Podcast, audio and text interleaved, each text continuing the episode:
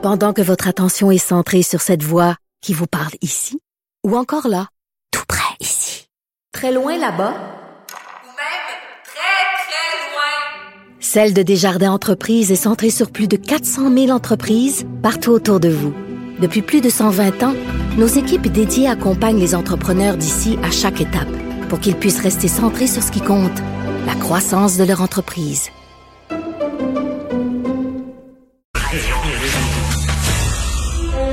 La vie, c'est ça, tu le sais bien. Un train s'en va, un autre vient. On prend toujours un train On prend toujours un train pour quelque part. Non, on parlera pas à... Voyons, c'est qui c'est euh, qui qui faisait son émission dans le train déjà là? José Lito, José Lito Michaud, c'est pas lui. On va parler à Yves Daou, directeur de la section argent du Journal de Montréal et Journal de Québec. Salut Yves, tu veux nous matin, parler de, de Via Rail justement? Écoute, moi, je sais pas toi, est-ce que tu aimes les trains ou les avions? Moi, j'adore les trains. J'adore les trains, j'adore Écoute, ça. J'ai pris souvent celui qui va de Montréal à Québec, celui de Montréal à Toronto, euh, des trains en Europe, j'en ai pris quelques-uns. Mais ce qui est intéressant, juste avant qu'on tombe sur l'ex-PDG de Via Rail, rappelle-toi là, tout le contexte des trains. Là. Une journée, tu vas prendre le train de Exo, l'ancien euh, AMT, là. puis là, ça va être, tu vas t'asseoir dans le wagon, ça va être marqué Made in China. Parce qu'on a donné un contrat de 69 millions pour construire des trains euh, chinois pour ça. Ouais, En boy. 2018, tu comprends ça, on a donné des trains à, à Alstom pour être construits en Inde. Donc, Ben quand tu oui. vas t'asseoir dans un train de de de l'air de, de Durham, tu vas voir sur le côté de la porte là, Made in euh, India. On est bien généreux. Puis là, ben, dans le cas de Via Rail, ben, ça va être marqué Made in California. Puis ça, ça a été un gros contrat qui a été octroyé là, par euh, le, le PDG de Via Rail à l'époque, là, il y a euh, presque plus que 18 mois, là, en 2018, là, de 1 milliard de dollars pour construire euh, tous les trains là, qui vont euh, de, de le corridor Windsor-Québec, qui est un des... euh, ce qui est fascinant, c'est que un an plus tard, le PDG, qui a donné un contrat de milliard à Siemens Canada, se retrouve à la tête président de Siemens Canada. Ah, c'est un hasard, c'est une Ben oui. coïncidence, faut pas y voir quelque chose Ben non, concerté, non, tout ça. Non, non, mais il y a pas, il y a pas des clauses là-dedans. Écoute, des clauses spéciales qui quand, quand tu donnes des contrats, euh, ça, ça, ça va prendre, je sais pas, ça va prendre cinq ans avant que tu puisses travailler pour l'entreprise à qui tu viens de donner un contrat. Ça n'a pas de sens, là. Ben, actuellement, la règle là, dans le- au niveau des sociétés de la couronne, Via Rail, c'est une société de la couronne, c'est 12 mois de, de, de- Mais normalement, là, ça devrait être au moins un bon deux ans avant Ben de oui. pouvoir... euh, Ben, tu imagines, hein, la, la journée où euh, il était passé en entrevue, puis dans son CV, il voit euh, son, son, son expertise, tout ça, puis là, il dit, qu'est-ce que vous avez fait comme réalisation? Ben, j'ai donné un contrat de un milliard à vous. Écoute, écoute, et même, et même, écoute, moi, j'irais peut-être même plus loin. Je, je, je me demande si ça, ça faisait pas partie des discussions quand il a donné le contrat. C'est-à-dire, tu sais, tu parles, tu parles au gars de Simmons, puis tu dis, regarde, donne-moi le contrat. Toi, de toute façon, la vie rail, là, ça, ça, ça arrive à son terme, là, ton contrat. Fait que nous autres, donne-moi un gros contrat pour moi t'embaucher après. Je sais pas, là, mais tu sais, ça peut se faire. Puis c'est pas le premier à faire ce genre d'affaires-là. Mm. Puis la, la question, c'est qu'il faut quand même pas oublier, là, même si on est encore dans le Canada, là, ils ont paye quand même des impôts au Canada, là, puis il faut surveiller. Je veux juste te dire, là, depuis l'an 2000, là, euh, à même nos impôts puis nos taxes, là, les contribuables ont injecté presque 5,8 milliards dans Via. C'est c'est- Puis en plus, on paye 4,3 milliards dans le refoulement, refoul- euh, refoulement seulement annuel des pertes d'exploitation. Parce que je suis pas une entreprise qui fait de l'argent. Fait que ils prennent l'argent du public puis donnent des contrats à des compagnies euh, étrangères pour construire des trains. Puis après ça, quand ils les ont donnés, ben les PDG se retrouvent. euh, Et que ça doit, et que ça doit arriver souvent, ce genre d'affaires-là. Scratch my back, I'll scratch yours. Les retours d'ascenseur et tout ça. Donc, lui, euh, il est mort de rire. Donc, il est euh, embauché par la firme à qui il a donné un contrat quand même de, contrat d'un milliard de dollars. C'est pas rien, là. pas. Puis l'autre affaire, ce qui euh, intéressant, c'est que dans le contrat, il y a des options qui pourraient amener le contrat jusqu'à 1,5 milliard. Fait qu'il va, c'est lui qui va, qui est tout, il est tout au courant dans le fond, presque du contrat.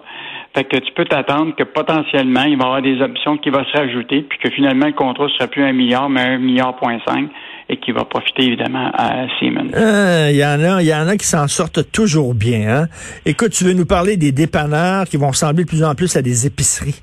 Écoute, les bon, tu connais nos euh, les dépanneurs de, de Couche-Tard qui Ben ont oui. commencé tout petits. Écoute, c'est on sait le roi des dépanneurs, c'est Alain Bouchard. Euh, écoute, on a des Couche-Tard euh, puis des, des, des dépanneurs à travers le monde. Mais là, avec la crise de, de la COVID, euh, je pense que beaucoup de ces euh, de ces euh, dépanneurs-là ont vu une grande opportunité qui est celui de concurrencer les épiceries.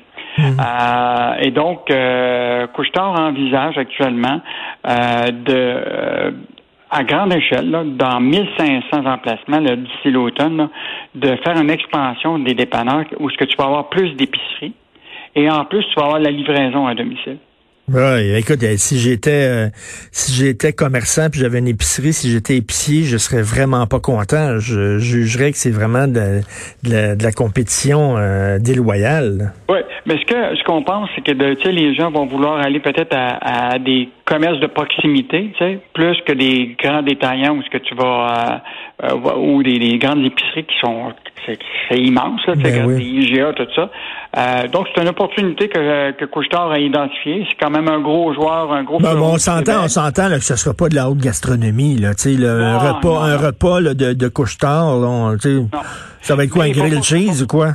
Ouais, mais il faut pas oublier là, que il va à la fois chercher l'épicerie, puis il va aller chercher la concurrence aussi des Tim Hortons, puis des euh, des McDonald's là, qui offrent le café, mais les déjeuners, les euh, aussi les dîners. Donc, euh, tu sais, euh, dans, dans tout ça là, euh, je pense que Couchard vise justement à attaquer à la fois le marché de Tim Hortons, atta- attaquer le marché de McDonald's, puis évidemment les épiceries là euh, dans la situation de de, de puis il y, en a des couche-tards, comme je disais à Michel euh, Gérard hier, là, t'en as un à tous les deux coins de rue. Là. Ah, c'est clair, c'est clair. Mais c'est quand même, euh, tu sais, quand tu, tu penses que le, le- une entreprise du Québec est le roi des dépanneurs en Amérique du Nord et presque Ben oui. dans le monde, on peut se dire qu'on a. Non, non, mais Euh, en même temps, c'est un, c'est un homme d'affaires. tu sais, Il a vu une opportunité, puis il saute dessus. Il a dit, un fou d'une poche, pourquoi pas? Et là, non. et là, Costco qui recule sur l'obligation du port du masque. Oui, écoute, nous, euh, on avait sorti ça là, de- il y a deux semaines avec des documents qu'on avait du siège social de Costco aux États-Unis, parce que Costco, c'est une entreprise multinationale, là, et, euh, et qui obligeait le- les masques obligatoires à l'entrée des Costco. Oui. Aux États-Unis, depuis 4 mai, c'est obligatoire. Aux États-Unis.